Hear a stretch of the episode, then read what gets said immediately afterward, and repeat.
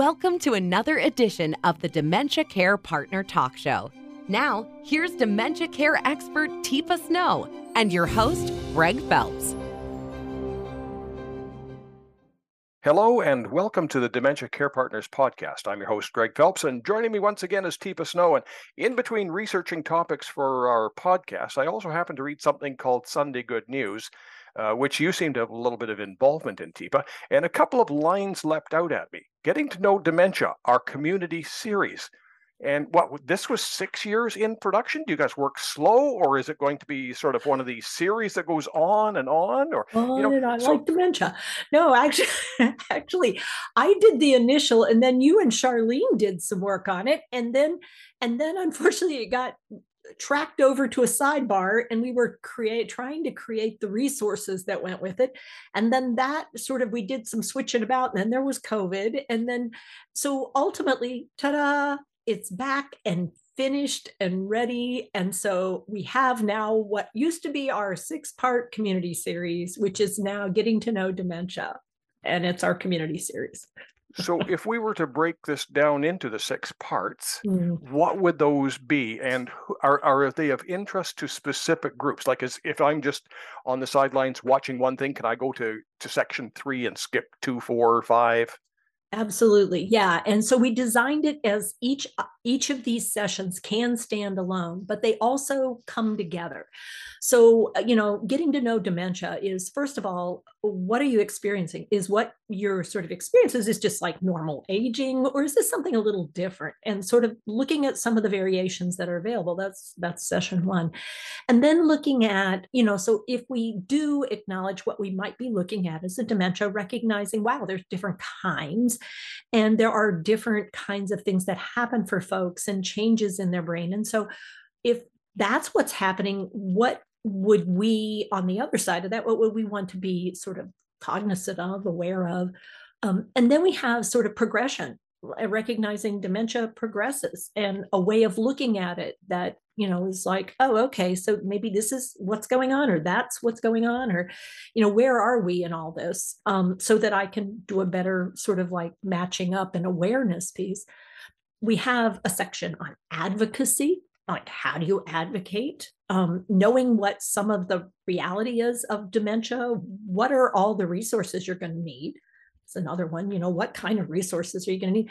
And then you know a second piece on like if not you who? Kind of thing. So recognizing you know i could be a bystander but if it's not if i'm not the person to do it who is i mean who might be somebody who could be involved? If i am the person living with dementia what might be something i want to know about? So it's really designed um, to just introduce a lot of topics and to raise awareness for community groups or faith based groups or public sector personnel or families or professionals or because we just, you know, there's not as much known out there as we wish. And latest statistics somewhere around 75% of people living with dementia don't get a diagnosis around the world.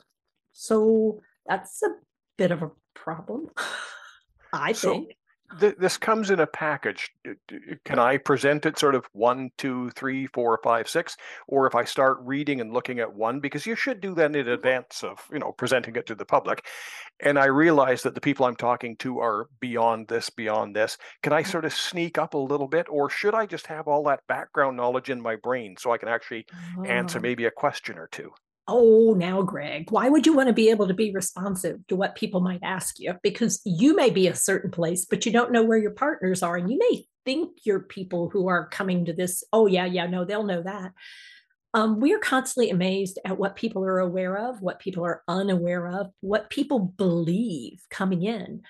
And if we don't talk about things openly, then beliefs become, you know, these things in the background that can interfere. And so by going over what we think are common constructs and that people say, oh, yeah, yeah, I, my mom had dementia. It's like, that that turns out to me to know i don't know a lot yet all i know is what you think happened and i don't know what the story was and if i have several of you in my audience it might be best if we just go back over what some of the basics are because you might actually be surprised at what you find out is what I have found out. I've been surprised many times in sessions.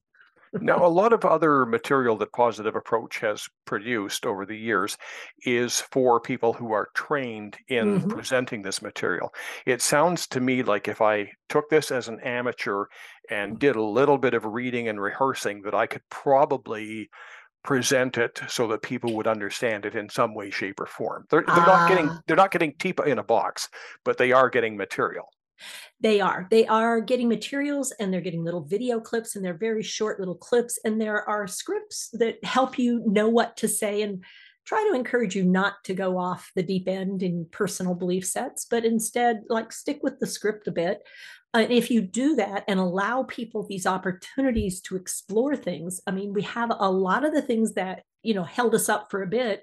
We're trying to figure out how to take um, like cards. And so now you can print your cards, laminate them, or you could print them and give them away that allow people to manipulate things, to handle things, to read things, to uh, work with things. And, you know, you can set it up, I'll get them back or, you know, I'll give them away, depending, you know, on what you choose to do. But we've tried to make it so user friendly that it could be used by volunteers who simply are trying hard to reach out to other individuals and yet they need some resources that are up to date and are user friendly and are dementia friendly, but dementia skillful friendly, not just nice, but actually based on uh, evidence and skill. So, yeah. So if if I purchase this for ABC facility, I get the box and I look at it and it's you know sort of making sense. Can I phone somebody and say there's a couple little things here I don't really understand? Have you got some some actual human support people? Oh, Greg, have we ever not had human support? Well, maybe, but we try really hard. So if you want to get up with us online, we have chat or we have, you can do our 800 number, or you can do info at Teepa Snow and you could do products at Teepa Snow as well, because we're happy to get back with folks, email, call, chat because really and truly if it doesn't work for you then you won't use it. And our goal of creating this stuff is so that it's available for you to use. And people then have an opportunity to learn that otherwise might never find that space or time to do that. And they're short segments. I mean that's the other thing. And we've tried to create them short engaging uh, and offer the opportunity to have conversation afterward so yeah. you you could break it down into we're going to do two sessions Monday night, uh, two more sessions on Wednesday night, two more sessions on Friday night. Have coffee, tea, have a discussion. It, it's flexible in that manner because with our schedules today, you know what, what is spare time? Yeah, yeah, and it also encourages people to come together, which I think more and more evidence is bringing people together is a key to actually starting a community. I mean, yes, we can do it on Zoom, but in fact, coming together as human beings changes a dynamic. And that dynamic turns out to be pretty important if we want to build relationships that are supportive with one another. Teepa, thank you very much. It sounds like a great project, and I'm hoping people will uh, take advantage of it. Yeah, me too, Greg, and thank you. You've been listening to the Dementia Care Partners podcast brought to you by Positive Approach to Care. And this month, we want to highlight our PAC designated communities. These are groups of people who are working hard to make a positive difference in the world of dementia care and support. If you're part of an organization or agency and are interested in becoming a PAC designated organization, contact us 877 877 1671 or info at teepasnow.com.